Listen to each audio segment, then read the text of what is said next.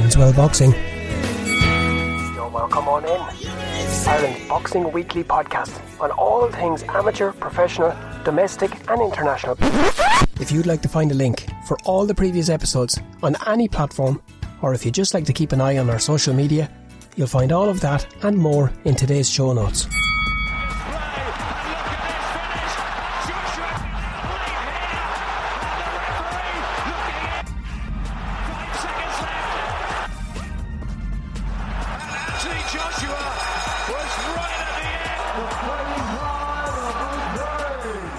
Yes, you are welcome on in indeed to an episode where a climate has changed, where there's a different feel, not just around the heavyweight division, but around the boxing world in general. Boxing, after a turbulent few weeks, needed what it got on Saturday night, and I credit and I absolutely take my hat off and give massive props and full respect to all who played their part in bringing together those elements to put on the show that we saw on Saturday night. Take the card aside, take the results aside, take everything else aside. A boxing festival that was worthy of the stage it was set upon. Massive, massive event. And after the tragic events of the passing of Jeanette Zepeda, after the horrible, disgusting, vile marks, skid marks if you want, left on this boxing world by the WBC and, in course, by Oscar Valdez and his disgraceful carry on, and the excuses that have come since, there was no place for it. And we really did need not only a good show on Saturday night, we also needed the right result. And boy, oh boy, did we get it. Apologies again. A little bit of a delayed output this week. A couple of different factors. The main one being I'm no longer daddy daycare. For the last six or seven years, I've been a stay at home dad, minding, taking care of, delivering to school, collecting from school, training, matches, you name it, I've done it. And I've loved every minute of it. But there comes a time, certainly, it's way over time. I've, I've wanted to do it and look forward to doing it for, for a long, long time. I've earned and worked since I was 13 years of age, part time. And uh, it's part of life, something I just and the situa- situation that I found myself in, and I fill that situation, and I'm absolutely honoured and, and delighted to have done it. But now it's the time back in the working world, earning a weekly wage, starting at 5 a.m., finishing at 1 p.m. So it's all good. It's taken a little bit of getting used to, particularly when we hit that maybe 1, 1.30, 2, 2 o'clock mark when it's time. You got to sit down. You got to take a, a, st- a short rest. So that and the fact that I've had a gremlin in the studio, and I don't know where the little shit's come from. I don't know where he's hiding, but there's been software issues, there's been PC crashes. Anyway, look, the bottom line is it nearly all ironed out now. Back on the road, I have a couple of guests lined up. I have questionnaires done, gone to the guests, and we will have a new co-host for every odd episode as well. And I'll tell you more about that as we firm it up. This episode, I guess, comes off the back of what was a really momentous weekend for boxing. It was a weekend, if I'm honest, I believe boxing needed. Uh, the fight, of course, of Anthony Joshua and Alexander Usyk in Tottenham Hotspur Stadium. I don't know, is it still called White Hart Lane, is it? I think it is, but a phenomenal stadium, and it was a huge, huge event. It's no secret, anybody who's willing to listen to me over the last while, um, since I've seen Usyk, I've been high as a kite on him. Really have been just blown away by him. I there's nothing he does that doesn't impress me. If I'm honest, he fights, he boxes, his media presence, his media work is just it's it's it's unique. There's nobody else doing it. And as I said about Eamon and fighters of his ilk in that era, they didn't try to be anything they're not, and that's what impresses me so much about Usyk. He just lets he he has his own little quirks. He has his little he he works around the language barrier by using it as a quirk, and it's it's just it all adds to the intrigue and the mystique of a truly superb boxer. I saw him just before the Glowacki fight in 2016, and I have the, the post, the social media post saved on my phone. I said to my old pal Sharky, big shout out to Sharky over there in the New, in New York in the Big Apple, an Allen View Heights man, a Newbridge man, an Irish man, and a big, big, big boxing fan. And myself and Sharky were absolutely mesmerised by him that night, and we believed, and I said it in the tweet, that I think he would go on to do what Evander Holyfield did at cruiserweight and at heavyweight on Saturday night. That prophecy came through. Did I see it coming through in such an emphatic way? No. No, I'd be lying if I said I did. But there were a few things in the week that I'm going to quickly go through before we get to Eamon. And I suppose it started in the build up when we looked at the media. And um, Usyk comes with a team of, of four or five, maybe six tops, definitely no more than ten. They arrive in, in no frills, no glam, no glitz, nothing, just in and get on with it. Uh, head head down, hood up, everything else. And that, yes, I'm sure he's aware that that adds to the mystique and it adds to the intrigue. But the fact is, I was looking a lot at AJ in the build up to it. Um, he looked lethargic. He looked, he looked like he just didn't be, couldn't be arsed in the media sessions last week. Um, he looked like a guy when he did. It just looked forced. It looked, looked, it looked fake. If I'm being honest, there was no, there was no the AJ that we saw on Saturday night, stopping in the crowd and everything else, that, that, that they weren't matching up, you know. So, I, I again, this is just my little notes that I made as I was watching, you know, and, and I did have a part of this episode pre-recorded. I've scrapped it because it was a little bit, yeah, it was a little bit. It's not appropriate now, anyways. After the result, and um, what did I see I was Completely and utterly at ease, relaxed, comfortable so comfortable, it got me wondering how, why. This is 70,000 in England. First show after lockdown. These are going to be a raucous crowd.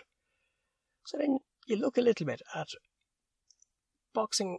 Uh, diehards will know the Usyk story, but for people who are new enough to boxing, this man has had over 300 amateur fights. He's boxed in the Olympics when AJ wasn't even boxing in 2008. He then gold medaled at the same Olympics in 2012. This is all stuff you will have seen and heard. So he's a supreme boxer. He's got over 300 fights, experience coming out of his ears. But in his pro career, he's done everything he's done on the road. Everything. He's gone to hostile territories. For the final of the WBS, he went to Russia. People know their history, their geography. Ukraine and Russia, eh, they ain't they ain't bedfellows, you know. They ain't ever going to be on each other's Christmas list. It was completely sporting occasion. There was no uh, nothing went down. No, no, no, nothing. Only boxing. He went there, but he systematically destroyed the Russian fighter, who also happened to be a monstrous puncher, Gassiev. Just took him apart, and he became the undisputed unified cruiserweight champion of the world and the first to win the Muhammad Ali trophy. He went on from there, called out Tony Bellew, and we all know how it goes from there. Um, I believe now, and I said it all along, and I believe all along, that Usyk, in hindsight, was essentially using those fights with Matchroom to find his way along, to feel, as he likes to say. I think he only showed what he had to show and and there's a lot of people wanted to say, oh, he didn't look so good against Derek Chisora. Answer me this: Who does look good against Derek Chisora? And how can you look good against Derek Chisora? It's impossible.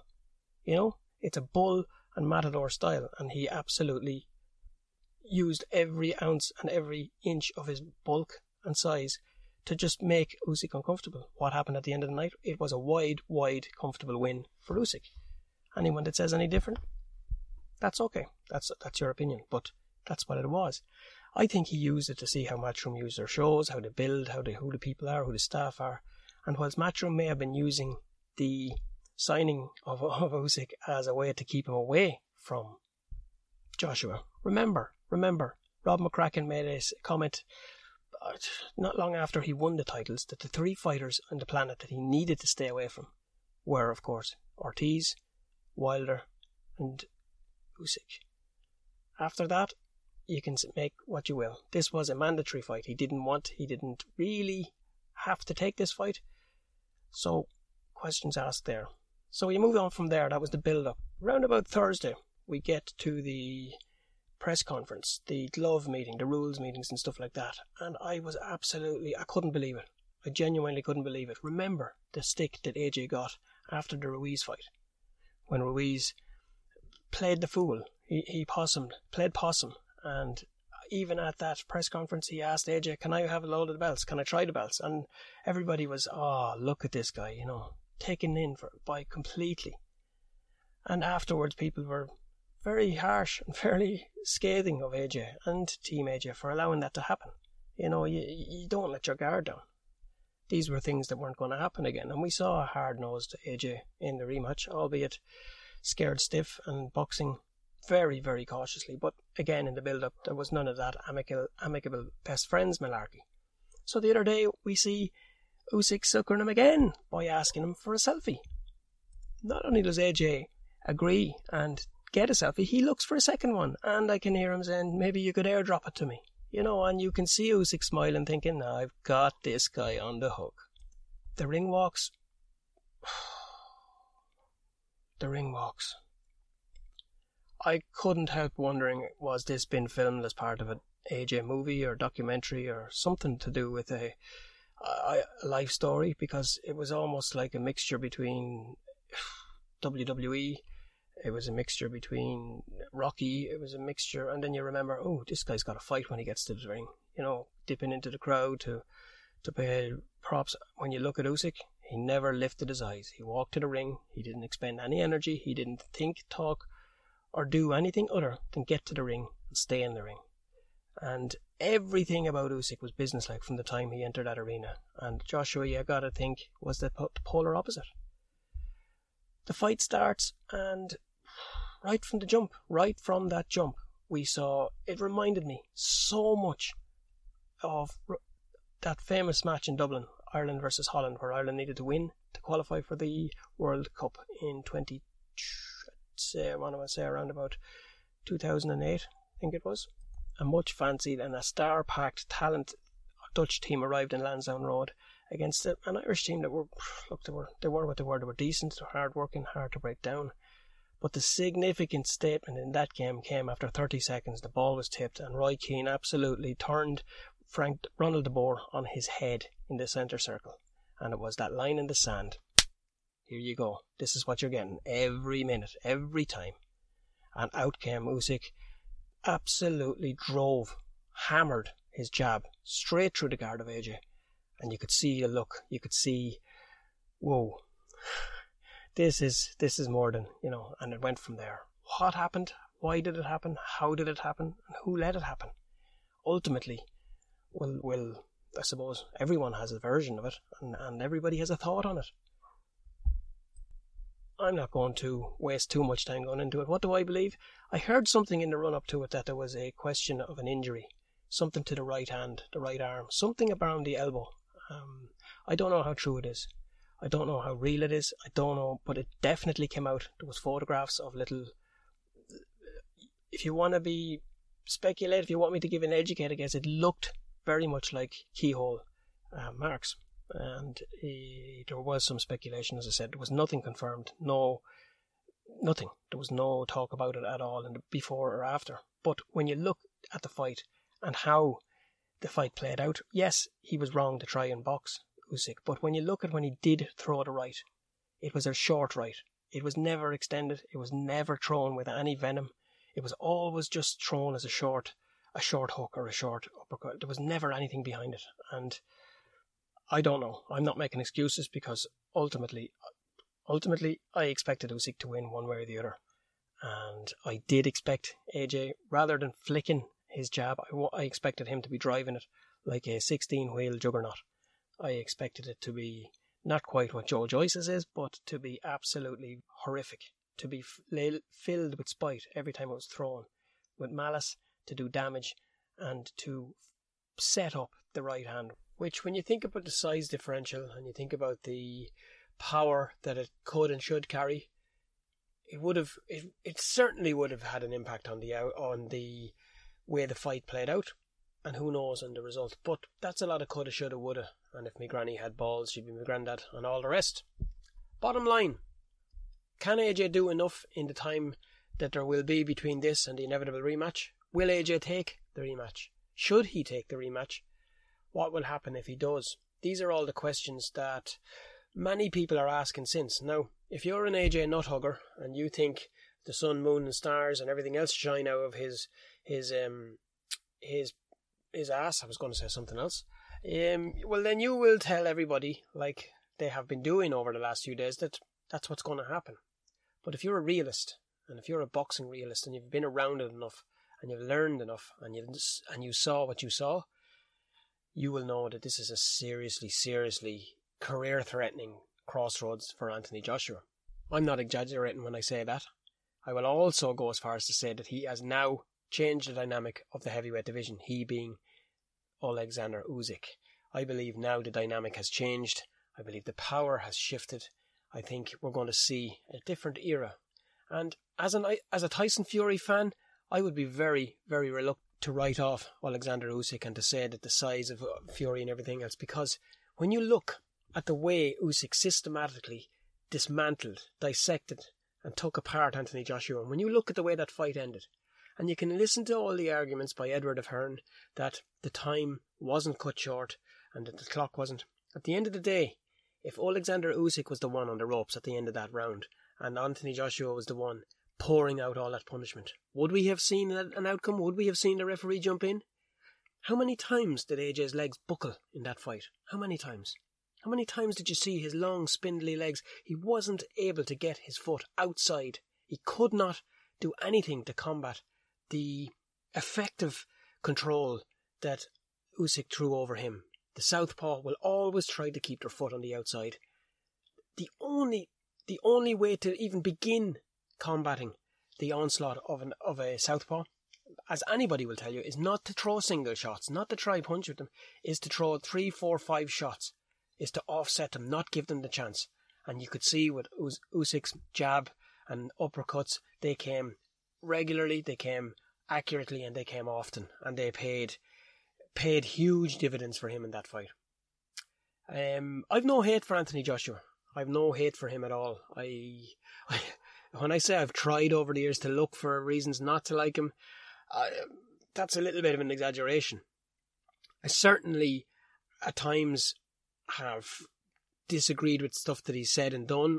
I've never drank the Kool Aid when it comes to his record and when it comes to opponents. And that, that's a lot of stuff you're going to hear regurgitated. Look at the people he's beaten. Yeah, look at them.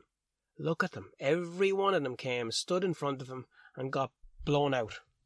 Beaten, pummeled, hammered with that huge jab, and of course the right cross comes across. But how many of them had the legs, the dexterity, the IQ, the experience, and the absolute world class technical skills to do what Usyk did the other night? None.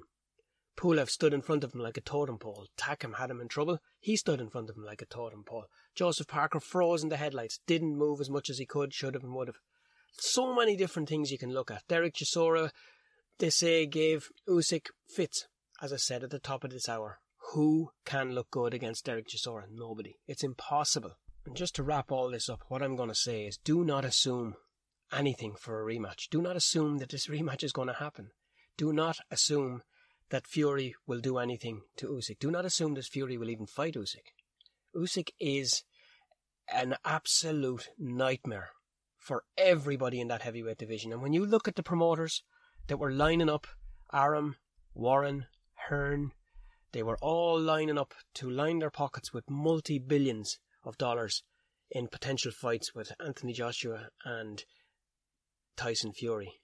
And now look at what's happened. In 35 minutes, 36 minutes, Usyk has just gone and absolutely smashed that to pieces. It's now, it's now just, it's in tatters. It's in tatters.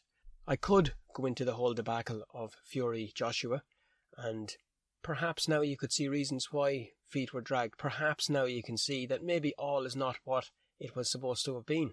Perhaps it wasn't all Team Fury's fault. Who knows? Who knows? But what I will say is that if Andy Ruiz could do what he did to Joshua, if Alexander Usyk could do what he did to Joshua, what in God's name will Tyson Fury do to him? What would he do? I I just don't know. For me, what happens now? If they do take the rematch, let's be realistic. If they take the rematch, Joshua needs to go and learn the street fight. He needs to go bring in somebody to his camp who is going to make him absolutely pain, feel pain that he's never felt before. He needs to be not be pampered, not be the top dog in the gym. And that's another area that really puzzles me. Why is Anthony Joshua one of the biggest stars in world sport, not just in boxing, in world sport? Why is he sharing a gym with amateurs in Sheffield who are perhaps maybe going to make the Olympics one day? Why? Why is he living down there being the top dog where everybody bows, where it's reverential treatment? Why? Why has he not got his own facility somewhere where everybody and anybody is brought in to make him feel uncomfortable, to drag him into waters that he's never swum in before, and make him make him sink and make him drown a little bit because he drowned in no uncertain terms on Saturday night. Where has he ever been in a firefight? Where has he ever been put to the pin of his collar, beaten so hard he doesn't know what's going to happen next? These are questions need to be asked. Who's going to ask them? Is Rob McCracken the man to ask those questions? Are the other 30 fellas who are dining out on Team AJ and tweeting left, right, and centre, are those the fellas? For me, it has to be someone that's going to teach him to fight ugly, to do all the things that Fury does well, to do all the things that any seasoned pro heavyweight will do. Take it up on the inside, push the arm down, drive the elbows across, use the head, do all the dark arts, all the things that people don't like to hear that go on every single fight you see. Where were they? And why did they not happen? Why was he left with shaking Bambi, Foal's legs? Just lost. Again. Again for the second time in four fights. It's worrying. It's worrying as a fight fan for somebody who has no hate or no ill will for Anthony Joshua, but certainly thought he would bring a lot more to this firefight than he did. Something you hear me talk quite a lot about on this podcast is character. Years gone by, the 80s, the 90s, packed with larger than life characters, but true to life. They were themselves. They just lived the boxing world as they lived there every day. And every now and then, a fighter comes along who bucks the trend. No frills, no bells, no whistles, no noise, no ego. Just a big talent with an even bigger work rate and determination to succeed. A determination and a work rate that surpasses most of the best and definitely all of the rest. And I'm absolutely delighted to say that today's guest embodies all of those characteristics and then some. Eamon Loughran first walked through the doors of All Saints Boxing Club at the tender age of 11 years of age. From that day forward, he was bitten by the bug. He was very, very powerful at a young age, driven at a young age, but determined all the time to better himself. He was blessed with the backing of a mentor, a, an advisor, a father, who, from the first step to the last, was behind him all the way. He's a fella I've wanted to chat with for a long time and was very blessed and thankful to get to speak to him a few weeks ago. So that was the thing about boxing. It just took you away from the troubles, and you never got involved. You mixed with your friends, your neighbours, and uh, you know, especially me. I, I lived in a dominantly Protestant town, so that you know, so it uh, it would have been easy for me to get involved in things. But I never through boxing. That was fantastic. It gave me a great start in life, so I did, and opened up doors and helped you. I think that the thing about boxing, it helps you meet other sports people, travel the world. Yeah. And when you travel the world a wee bit and you meet people from Dublin, Cork, Belfast, whatever, and it opens your mind up. I think it's the case when you're when you're stuck about somewhere like Ballymena or Belfast or wherever in that wee area and you haven't moved out of it or been out of it much, then it, you, you, you become a wee bit uh, shallow. But boxing's fantastic for that. All we hear about is uh, feuds and riots and killings and shootings and stabbings and all the bad side. We don't hear the good stories. You said there earlier, I think boxing's in in a, a golden moment at the moment, so it is with, with the likes of Eddie Hearn and this new guy, John, John, uh, I can't pronounce his last name. I did, I did work with him, I met him every day, John Wishy. John Wishhausen, yeah. Sky, Sky TV. Boxing's in a beautiful place at the moment with, with these guys involved. And me and Eamon McCauley would maybe disagree on this a wee bit because he likes he likes the one champion uh, seven or eight divisions, you know, the heavyweight, middleweight, and the welterweight champion. He likes it like that. And he likes the one TV. I, I don't. I like it the way it is now, and I'll tell you the reason why. Uh, I think it gives great opportunities for every kid. Yeah. You know, there's if there was one champion it, it, it, it uh, break, breaks down the opportunities for other guys. There's so much. There's more TV there. There's there's this new thing Eddie has. Then there'll be Sky. Then there'll be Frank Warren. So well, and there'll be other you know, Channel Five. And there's kids there that day. I can assure you now, the likes of those young McKennas, uh, the likes of kids from Belfast, Lewis Crocker, and all those kids. They're all going to get their opportunities. Yeah if it's not in Channel 5, it'll be on Box Nation, it'll be in Sky TV, and that's the be all and the end all of boxing because there were so many great fighters even before my time.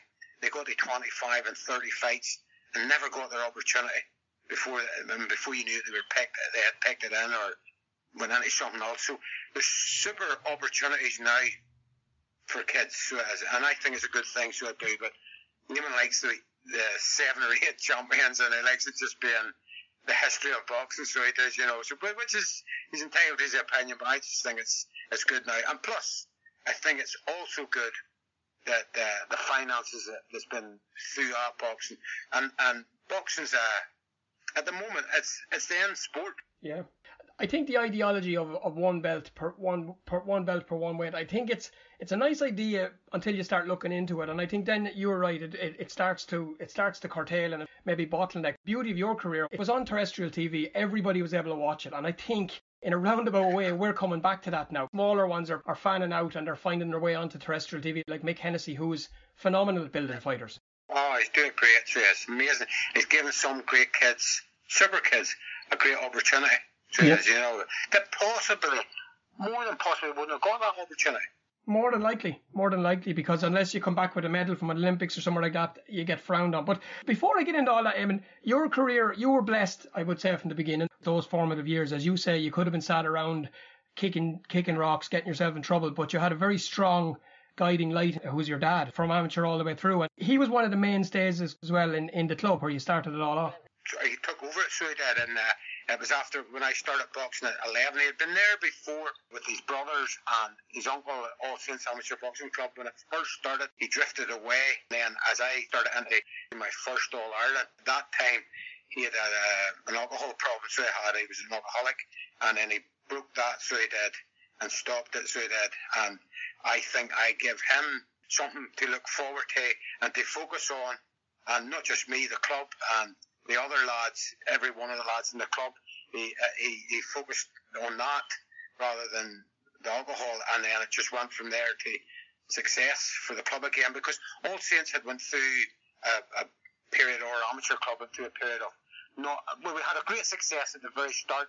Father Alec Dara was there, and then for he left the parish, and then uh, it, it, went through the club sort of sort of died down. There was nobody really pushing it or, or guiding it, and then I was the, the next, more or less, the next generation to come through, and then all the other lads was, they all, they all won through that dumb things. Uh, my brother, uh, and John McAleese and other kids throughout the club.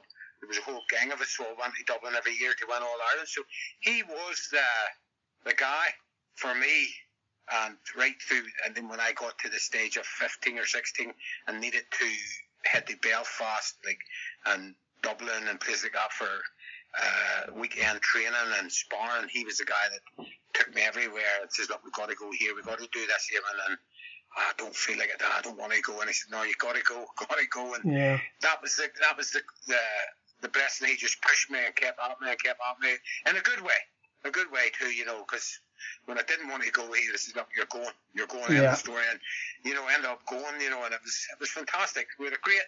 That's what I was saying. We had a great journey together. And even though I went in London for six years on and off, it was six years in London, I was on a phone call to him every night. I rang him every night. So that actually, I tell this story to once.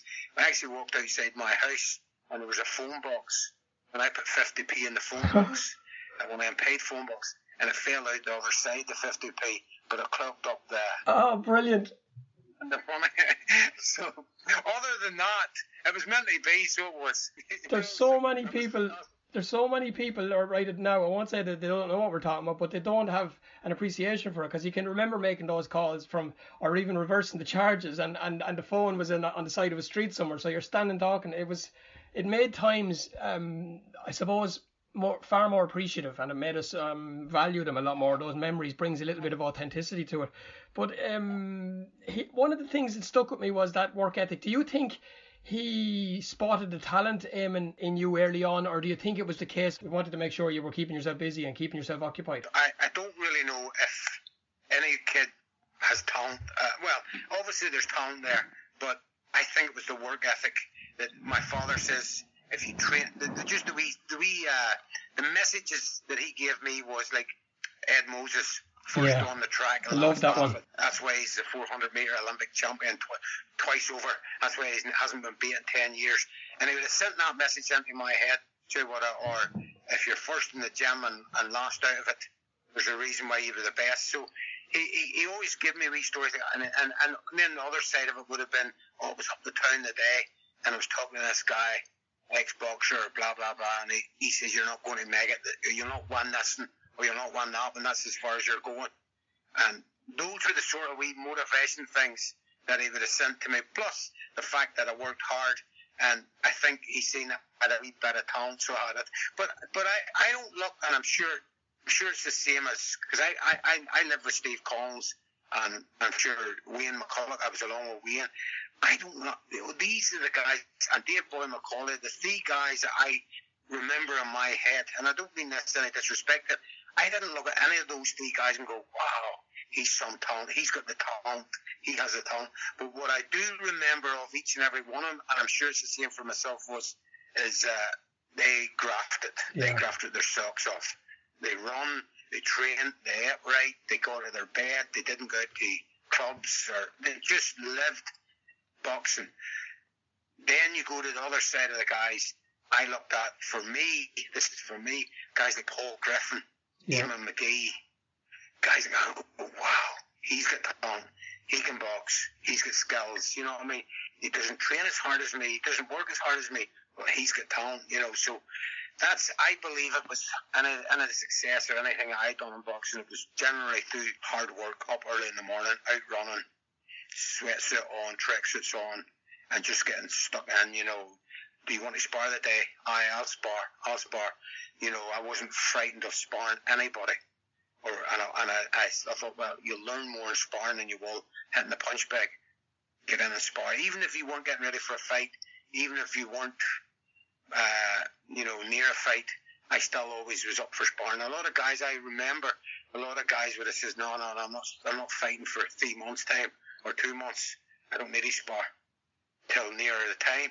I didn't see it that way. I seen it well. I'll spar light weights, welterweights, middleweights, light heavyweights. I just thought, well, you know what? It's better in there than hitting the bag for six or eight rounds. You know, so that was, I think, what it boiled down to hard work and dedication. Plus having that uh, the big my late father, the father figure, telling me, oh, I, don't, I feel like the gym. That and here it says, even as a professional, take a day off. You need a rest. Your body's telling you you need a rest. But big in the more against him. You know, so I had a great encouragement from him. With that mindset and that work ethic, some people say it's an insane work rate. I've heard John Breen told me the same, almost name for name, the people that he can list after a career of, of six world champions and everything else. He said the same. People that work just, he said Dave Boy used to work himself to a standstill because he knew what was coming. I think that's what lets people, and it comes back to a little bit what we said before we start recording, is when you do finish and when it's all said and done and it's closed, you guys know that you walk away not being able to have done any more. No regrets. No, nothing left in the gym. Nothing left. That was it. You gave it absolutely all you had, and it brings that little bit of peace. Yeah, I think so. I think so too. Because especially now, I'm 51, so I'm and I just think, oh wow, wow.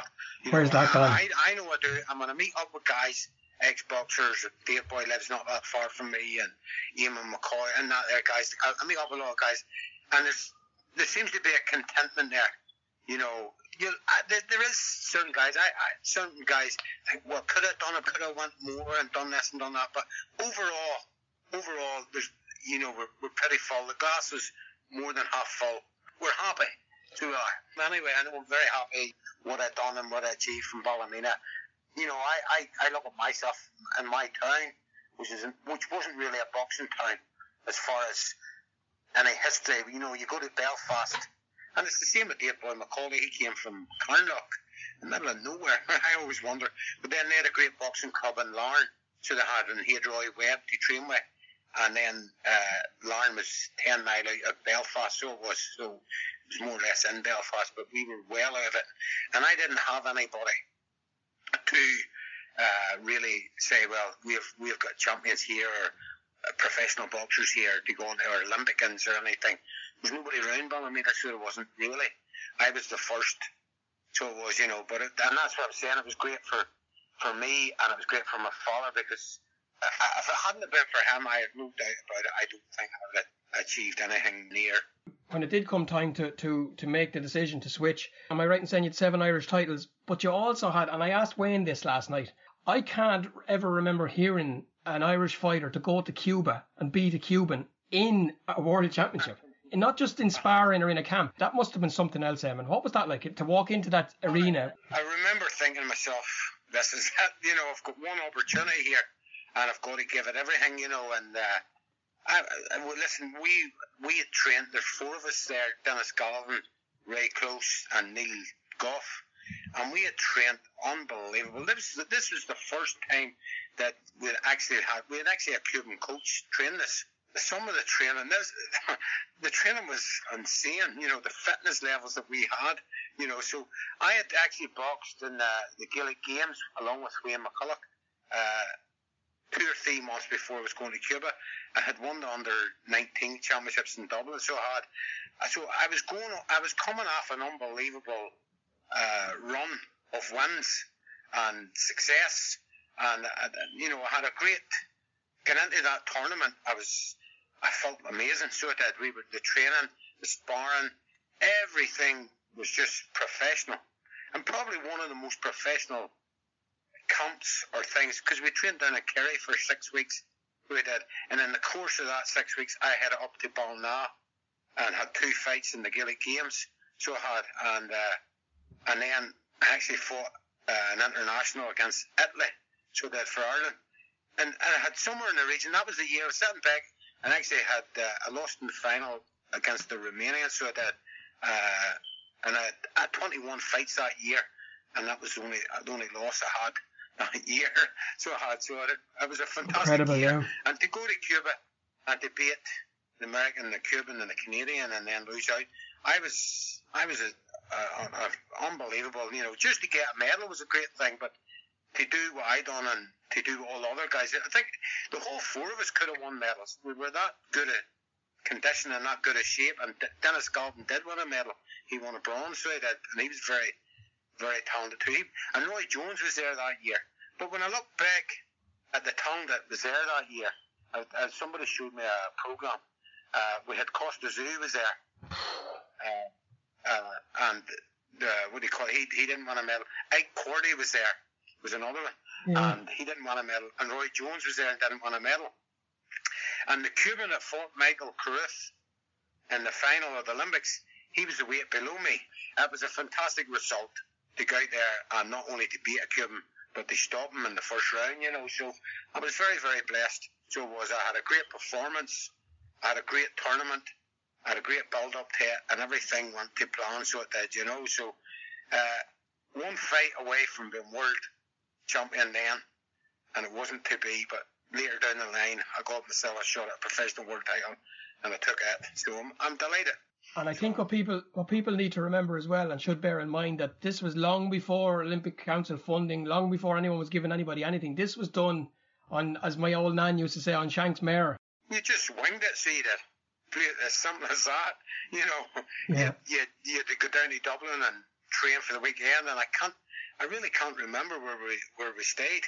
You know, I went down on a Friday and trained there on a Friday, trained on a Saturday, trained on a Sunday, and back up home again on Sunday night, you know, 130 mile, and uh, that was the way it was done. You know, and nowadays you'd be down on a Friday, you would get paid, you get put up, and you would get all your meals done for you, and you know, uh, you know, it'd be just a different scenario. But isn't it? When I was just sitting thinking there the day when you said that, isn't there six qualified Yeah, for the Olympic Games? yeah, And then looking at that we uh, brother and sister, incredible. uh, well, I, I just felt my fullest joy Mm. and happiness for that family to see.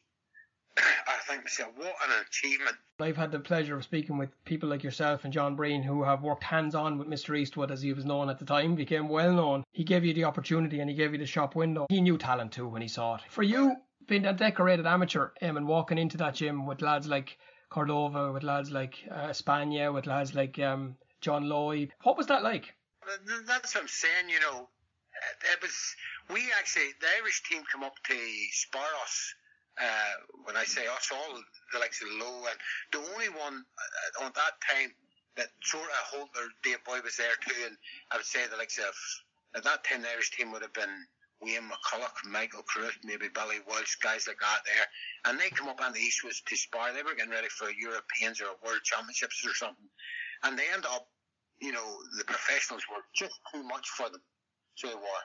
They couldn't get any sparring, so they couldn't. And uh, the only one that sort of held his own, believe it or not, was Wayne McCullough. Was, you know, and, and they, at that time, the professional guys were trying to give the upper hand to the war, if I can remember. And uh, it was, it was, I think it was the right decision for me anyway. And, you know, all the other guys were there. So were, but there was so much for me to learn from. And I realised then that this, you know, if I stay amateur, I stay in Ballymena, Yeah. my hometown, my own club, All Saints. And who, do I look? I look around the All Saints Boxing Club, and it's me. You know, there's other kids training. There's nobody of anything. So that that's the choice I have. Going down to Dublin every so often to train with the, the squads or the elite squads and working your way on to the the number one spot or the and, and trying to represent your country then maybe going and getting picked and going down into camps every twice a year whatever or going up into Eastwood's gym every day it's there for you. And you can train get coached spar uh, and be in the circle of these great good fighters great some of them great fighters at that time Paul Hodkinson WBC featherweight Okay, yeah, champion yeah. there's a lot of good guys from Liverpool that come over. The best of the amateur and the professional scene had come over from Liverpool too. And then there was a. F- you also had the guys like I mean Hilario Zapata coming in to spar Dave Boy McAuley, uh, and you had other guys coming in lightweights, and there was, there was a, a great mixture of what was happening there in Eastwood's gym. Just a word for for the for the um the very special and and the I don't know it's hard to find words at times, but Eddie Shaw all under his eye. It must it must have been something else. that was fantastic, you know. And I, and I, he, he took a big liking to me, Eddie Shaw, when I first came up and so did. And, and there was a time there during the summer, I remember coming up he train during the summer, and it was just me and him in the gym at this stage. Sure, it was like a closed season in them days. Uh, no such thing nowadays. I remember training and then coming back, there was uh, a Crisanto España, and Eddie would have took care of the, the sparring, and I was sparring España, and España had a coach called Bernard Checa. Yeah. So had, and Eddie told Checa, go you down there to the, the back of the hall and take him take him in the pads, such and such, and uh, work with him a minute. That's because Eddie was the head coach. And Eddie then took me in the corner and he says, Look, listen, Eamon, this is what you do. You work on your job, work on that. And he was constantly, constantly encouraging me in the sparring with Spania. And I was getting, in, at that time, and not being big headed arrogant, but I was getting, he was number five or number six in the world at that stage. He was in the top 10 of the world. I was only 18 years of age. I was getting upper hand of Spania in the sparring most days. So it was, I mean, really getting upper hand of him. And I think he sent for Eastwood one day. And he says, uh, you've got to come up and see this. You've got to come up and see it. But the reason I was getting the better of him was because at Eddie's back and he was constantly, he wasn't giving Espana any directions at all. He kind of spoke Spanish. But then if it, it would have changed, and I know it would have changed if if uh, Bernard had been doing uh, Espana's corner. So it was. He just didn't have anybody giving him directions or what to do. And Eddie was giving me, and then the minute I landed, great shot, you know, brilliant. That's the way to do it. Keep that there going. Keep it going. That's it. You're hitting them there with that jab every time. And that was that was unreal. So it was. I was getting a. I was an 18 year old guy, 19 whatever. I was getting up on a on a Spania and sparring, so it was, you know. And he, had he sent for Eastwood for me to for Eastwood to stand and watch us to see this, you know. So that was kind of around the time then I thought, well, this guy really wants me, he Yeah. fancies me. So I kind of shortly after I went professional, or I could have, I could have even have been professional at that time, you know. But it was fantastic. Eddie was a big part, so he was. He was a great wee man. John Brayton was the same sort of as Eddie Shaw, hard working man, grafted, put in the time with the guys Yeah. and his loyalty was second to none. Second to none. Gentleman too, sure he was, you know. And so was Bernard Checa. Bernard Checa, who I became good friends with too, and, and he coached me too. Learned me a powerful lot. He was one of the guys that, you know, that could show you wee moves and wee, wee things over the years. Uh, fantastic. So they had those three good coaches, and unfortunately Eddie went. Uh, sadly, went cancer, I think it was, you know, and then you had Bernard Checa. without doubt. This is what made Eamon feel so comfortable, so at home when he walked into that Matchroom gym for the very first time. Many a young fighter, if not all young fighters before him, would have been overawed, but his sparring and his preparation in Eastwood's gym in Belfast set him up for everything that was to come in future. The opportunity then, I guess, was it to go to go across to Matchroom. How did that come about, or how did that happen? I had just uh, I just spent three years at Eastwoods, and he was. I'm not saying he was coming to the the end, but he didn't have the same enthusiasm. You know, although he went on for another couple of years, but you could tell that he Yeah. wasn't as excited as he was at the very beginning when I first came there. So that and my contract had run out, so it had. Uh, he, he wanted me to stay for another contract, so he did. And I just thought, you know what? I had a, I had a wee injury, so I did. And the thing was, it was really doing it for me. I was involved. I was in my own town, so I was travelling up and down to Belfast. And at the weekends, Friday and Saturday and Sunday or whatever, the weekends, I wasn't being as uh, disciplined as what I could have been. You know, and I was going back Yeah. up into the Eastwoods gym. That was the main reason that maybe overweight or and where were you at at the weekend or whatever and that there. And so when I when I, I thought to myself, you know what, I need a break, I need a change from here. And this was when I just uh, had an uncle who lived in, I think it was London, and he put the contacts out there for me. Barry Hearn came on to me, so he did, and he says, look, there'll be a plane ticket for you. It's actually me and my brother both, and they sent a couple of plane tickets over, and we we landed in Romford, England. And the mindset I had going to London was, give this a go for five years. I was and let's and give it everything because towards the end I'd been 20 years of age or nearly 21 in Ballymena Yeah. and Eastwood's Gym. I was starting to drop my, you know, if my mates had a call for me on Friday night or sorry, let's name it, we're heading to the Dare Arms, which would have been a local nightclub on a Friday night. I'd finished training on a Friday.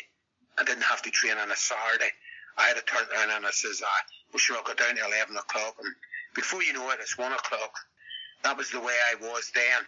That's something you spotted yourself that it was starting to creep into your your psyche. I mean, when you hear Barry Hearn speak about you and to you and, and the respect that he has for you, and I likened it a little bit when I heard you talking with Kev Bourne a little bit to like the way Alex Ferguson speaks to his players, his former players. He was, "How are you, son? How's things?" We had a great relationship, me and Barry. So we had, we had it off from the word go. We had a few fallouts along the way. So we had at times I would argue about this and I wanted this, and you know we came across times. But overall, it was a great, great relationship. So it was the thing about Romford, England, for me. I didn't really like it, but it was good for me to, get away from my hometown. So it was because I just know that I would have, I wouldn't have got to where I was if I hadn't been away from home. As much as Eastwood's gym was in Belfast and it was a great setup and great training and things like that there, I was young. All the other guys like Dave Boy McAuley and Yeah, uh, Paul Hodkinson and all the other guys, they were living in Bangor. So they were. So they were in a camp. I wasn't. I was able to come down home, so was. Um, you come down home and you get a knock at your door a Friday night or a Saturday night. It was one of your mates and say, "Look, listen, we're only going down here. You away you want." You didn't, and even though your, my father would have been strict and said to me, "Make sure you're back for eleven o'clock," I says, "I, I'll do that." And you know, that, that drifted on so that so uh, he couldn't he couldn't he couldn't discipline me the way when I was sixteen or seventeen. I was twenty now at this stage, so I was able to make my own mind up and you know stay out a bit later and do this and do that. So it was the best thing for me going to London. It just was the right thing, and I could see it at the time. And I went there with an attitude of well, this is going to be what it's going to be, and I'm not going to look back with any regrets.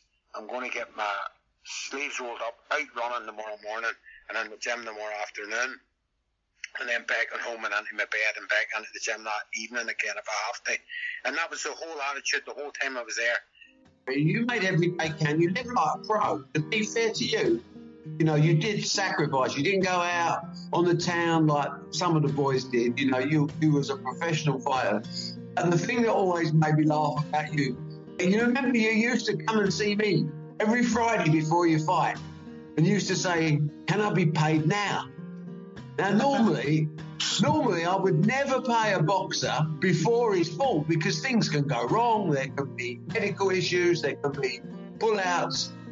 But you used to say to me, it makes me feel better if I've got. He said, I won't pay my check in, but can I have my check? And I used to give him a check on a Friday, and he used to wear this bubble hat, and he used to put the check inside his hat. so on the Friday and the Saturday before the fight, he'd be walking around with his paycheck in his head, so to speak. And that, that was that was Eamon. All he wanted to know was who am I fighting, when am I fighting, how much am I getting, and when can I fight next? Didn't take long. We were in almost straight away. It was a Commonwealth title fight with, with a tough Canadian Donovan Boucher. Putting in context, 20 fights, three years. At that stage, you were you were chomping at the bit, and comes that title, and there was no mistake.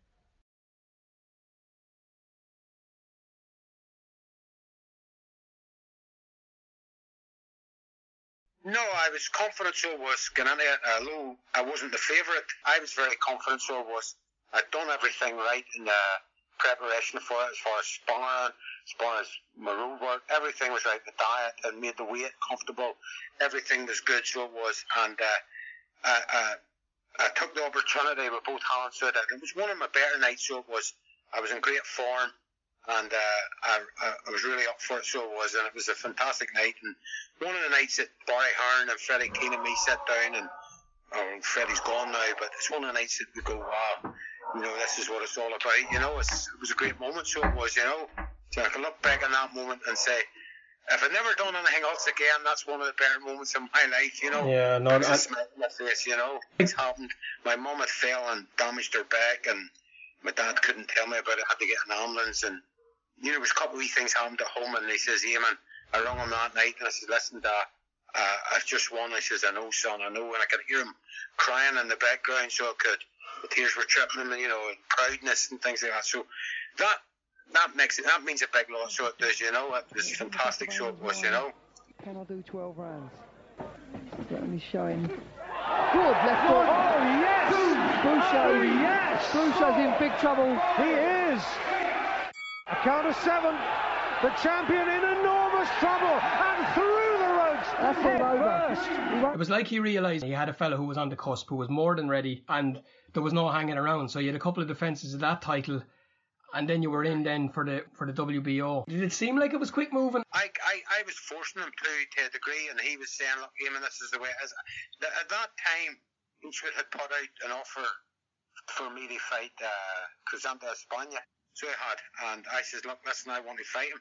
I felt I was ready for him, and that was a there was a lot of talk in the north of Ireland uh, about me in España fighting. I was Commonwealth champion. I defended it twice, and he was the WBA champion. So it was.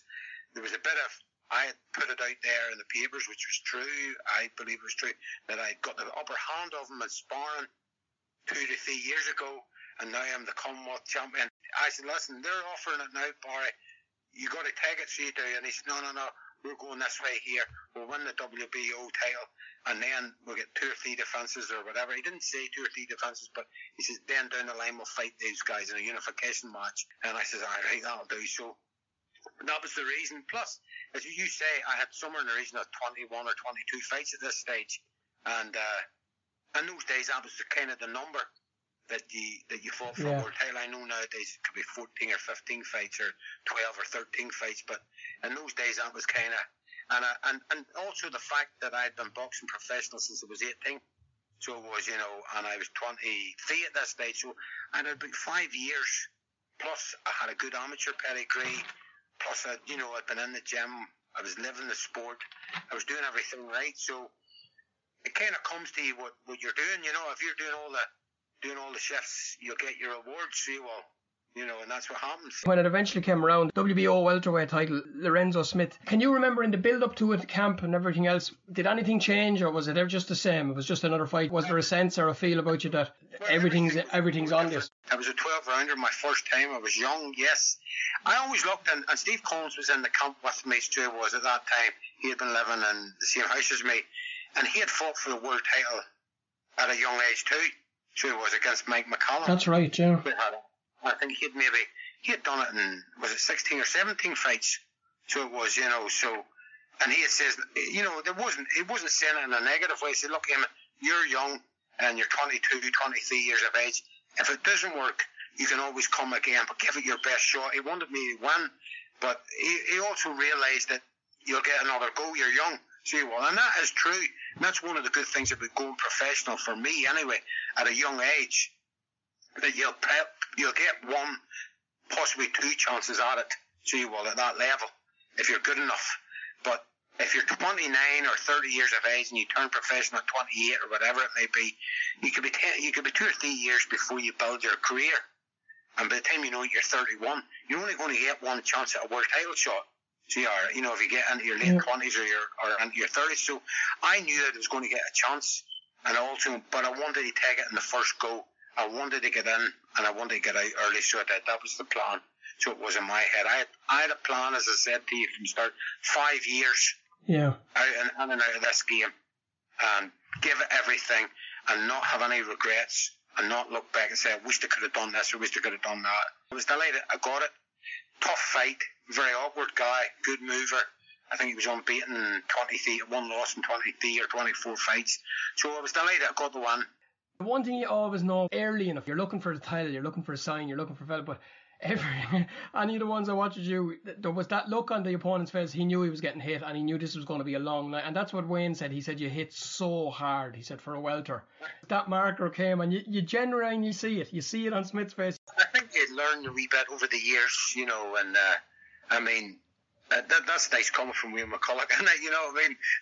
but uh, no, I, I, I I had a good left hook, so I had, and uh, I could punch a wee bit, so I could. I think that that would have been one of my strong points. But the problem is when you can hit a wee bit, you kind of. When I'm training kids here, and I do train kids, and I say, look, forget about you can punch or you want. Or, Yeah. You if a wee kid at the minute and he can punch, I say, forget all about that. It's the one that knocks a guy out or the one that hurts the guy is the one he can't see. And it doesn't necessarily have to be the big hard punch where you're loading up. It's the other one, so it is. But not. But when you know you can't punch and you know you carry a wee bit of sting in your punch, then it's uh, uh, uh, you, you're always trying to knock a guy out. So you are, and that's that's just that's just There's a brilliant saying when the only tool you have in your belt is a hammer, everything looks like a nail. So you're going around trying to hammer it all the time. So it's uh, you're right. No, you're 100% right. You're champion. You're defending it, and they're coming thick and fast. He's keeping you busy. You're getting fight the two with a tough Dominican as well.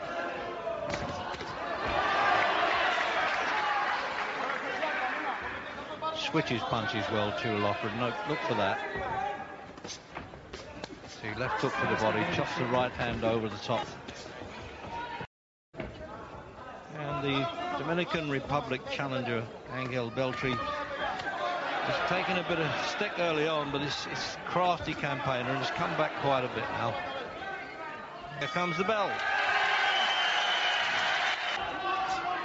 Ladies and a gentlemen, we have a decision.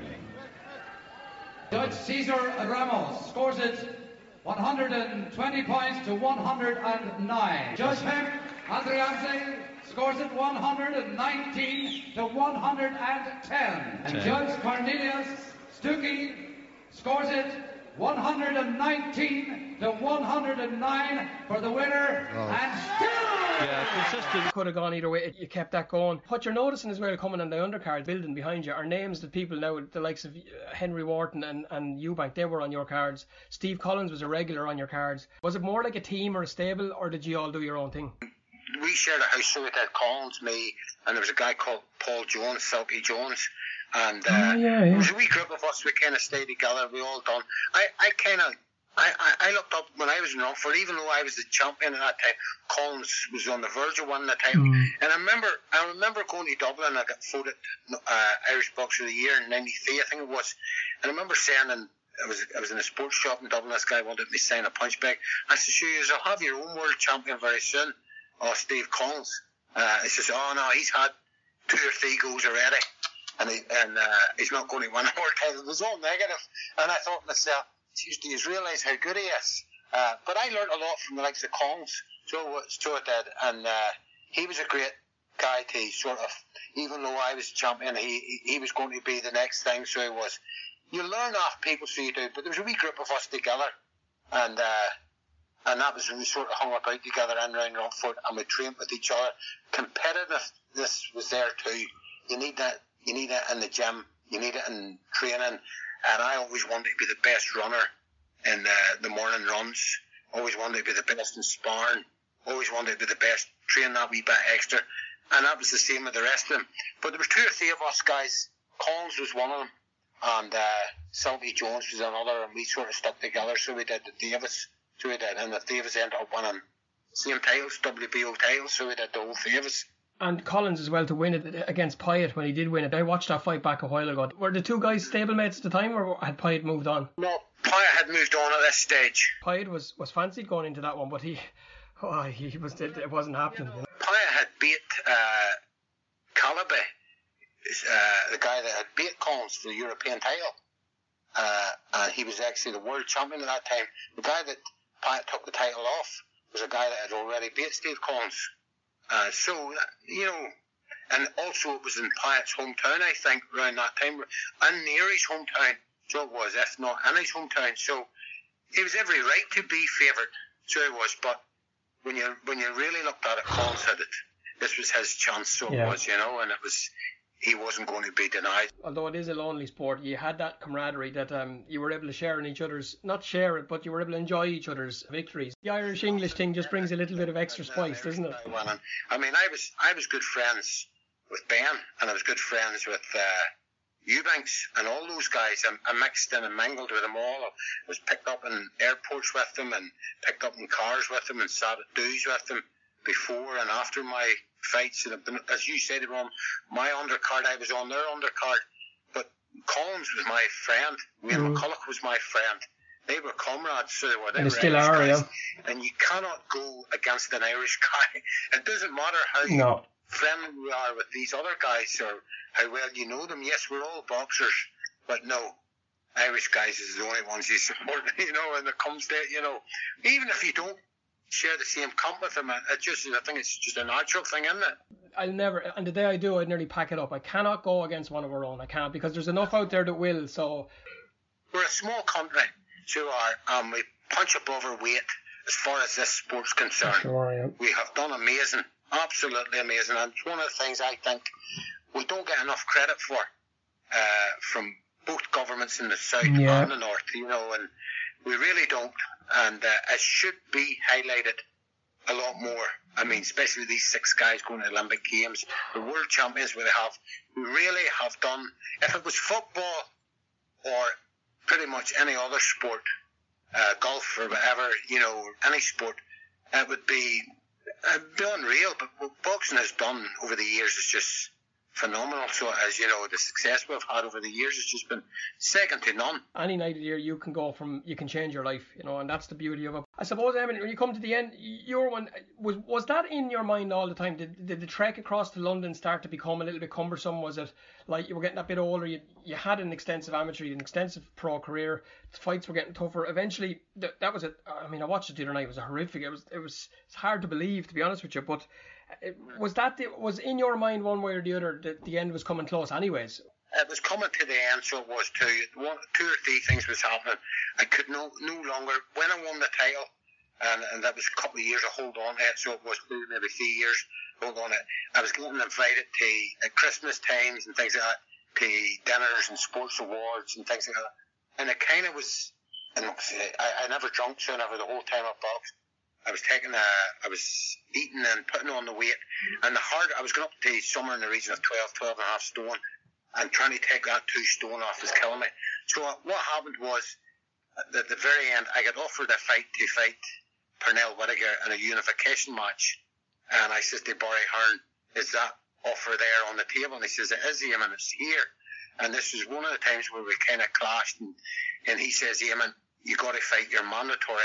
This Mexican guy and uh, he showed me a, a, thing of me. It was 36 fights, somewhere in the region of 31 knockouts, yeah. at 21 years of age. And uh, I says, I would draw a fight your man there, Pernell Whitaker. He's a Hall of Famer. Uh, he's going to be a Hall of Famer. And I says, plus, I'm getting paid five times what I'm getting paid, or ten times from what I'm getting paid for fighting him. But Barry managed, at this time, he managed me, and he managed uh, the Mexican who was the Lopez, mandatory.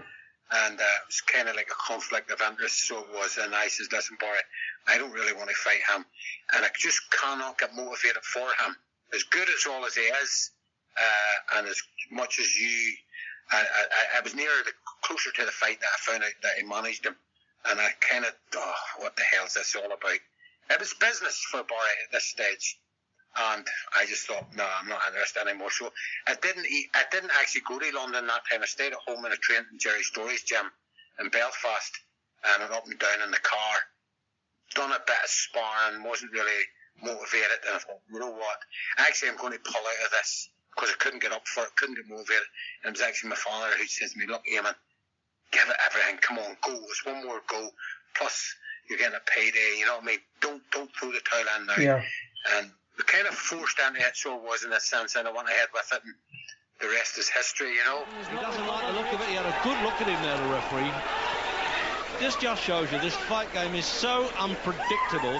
I mean, Loughran on the, you know, wanted to make a real name for himself, and this fella, Jose Luis Lopez, who's dead, by the way, who's in the ring there, was a very good fighter. I knew all about him.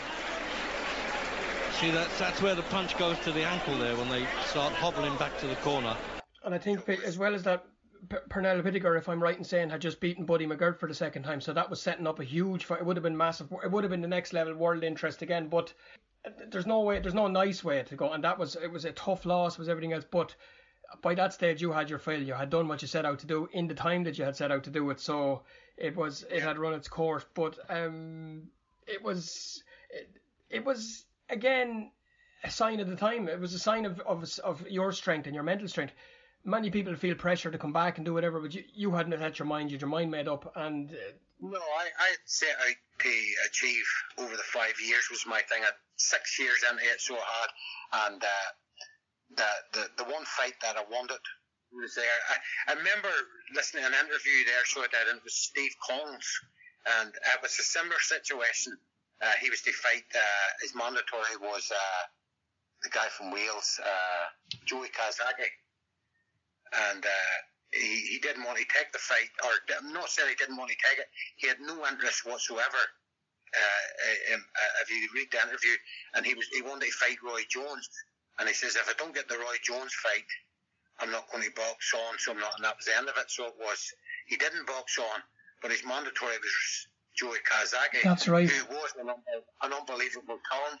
So he was, but to Steve Collins, he looked at him and says, "Oh." He's just another one of these young great kids coming on their way up. He couldn't get motivated for him, but he could get motivated. He, he says, I could get motivated for Roy Jones at that time. And I understand kind of what he was saying, you know. So, but it was the same for me. So it was against Pernell Whitaker and this Mexican guy. I found it difficult, even though he was a crack. But but to sign off with it as and, and and just to be able to walk away, say, listen, that's me, I'm done, I'm I'm going. It, it takes guts because there's a lot of people are, will throw a lot of money at fellas to do things and No, I, and I think, you know, as my mate, and we talked about him there, Wayne McCullough earlier, he fought a couple of fights more than what he probably should have. The one I see in my mind is the one at Scotland, where he fought a guy called Scott Harrison. And, uh, I mean, he was he, he was giving away a stone of weight. At least, so it, was, it was at featherweight, so it was, but Wayne was never really a featherweight, and uh, Harrison was a big featherweight. I would say he probably weighed over 10 stone on the night of the fight. And I mean, I don't like he, he give it he gave Wayne a powerful powerful hard night. That's what he did, you know. And I think in hindsight, it was probably one or two fights too many for Wayne at that time, you know. To your own credit, you've gone full circle now. You're back at All Saints. You've been to the top of the game. Can you see the areas that have changed the most? Changed. The diet's a big thing, so it is a massive thing. It's, a, it's actually a science on its own now, so it is. Compared to when I was boxing, it's actually an amazing thing, so it is. Uh, these kids can make weight now, and they can actually rehydrate and uh, and be strong and and giving it as good as what they were. Well, we we didn't know how to yeah. properly rehydrate, so we didn't. We made the weight and we kind of went out and ate potatoes and maybe a steak or something. You know, we didn't. We just didn't know the right things to eat after we went in.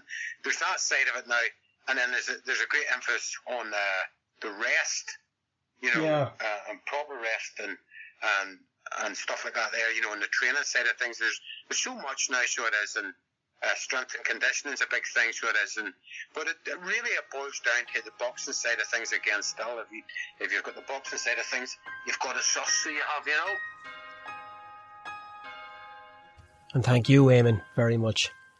There's something very special about fighters who are so confident, so comfortable in their own skin, who are happy with their lot, who have done everything they set out to do, and are are just are just able to sit proudly on that record. Thank you for listening to this episode. Thank you, Eamon, for giving me your time. Uh, if you like this episode, please share it.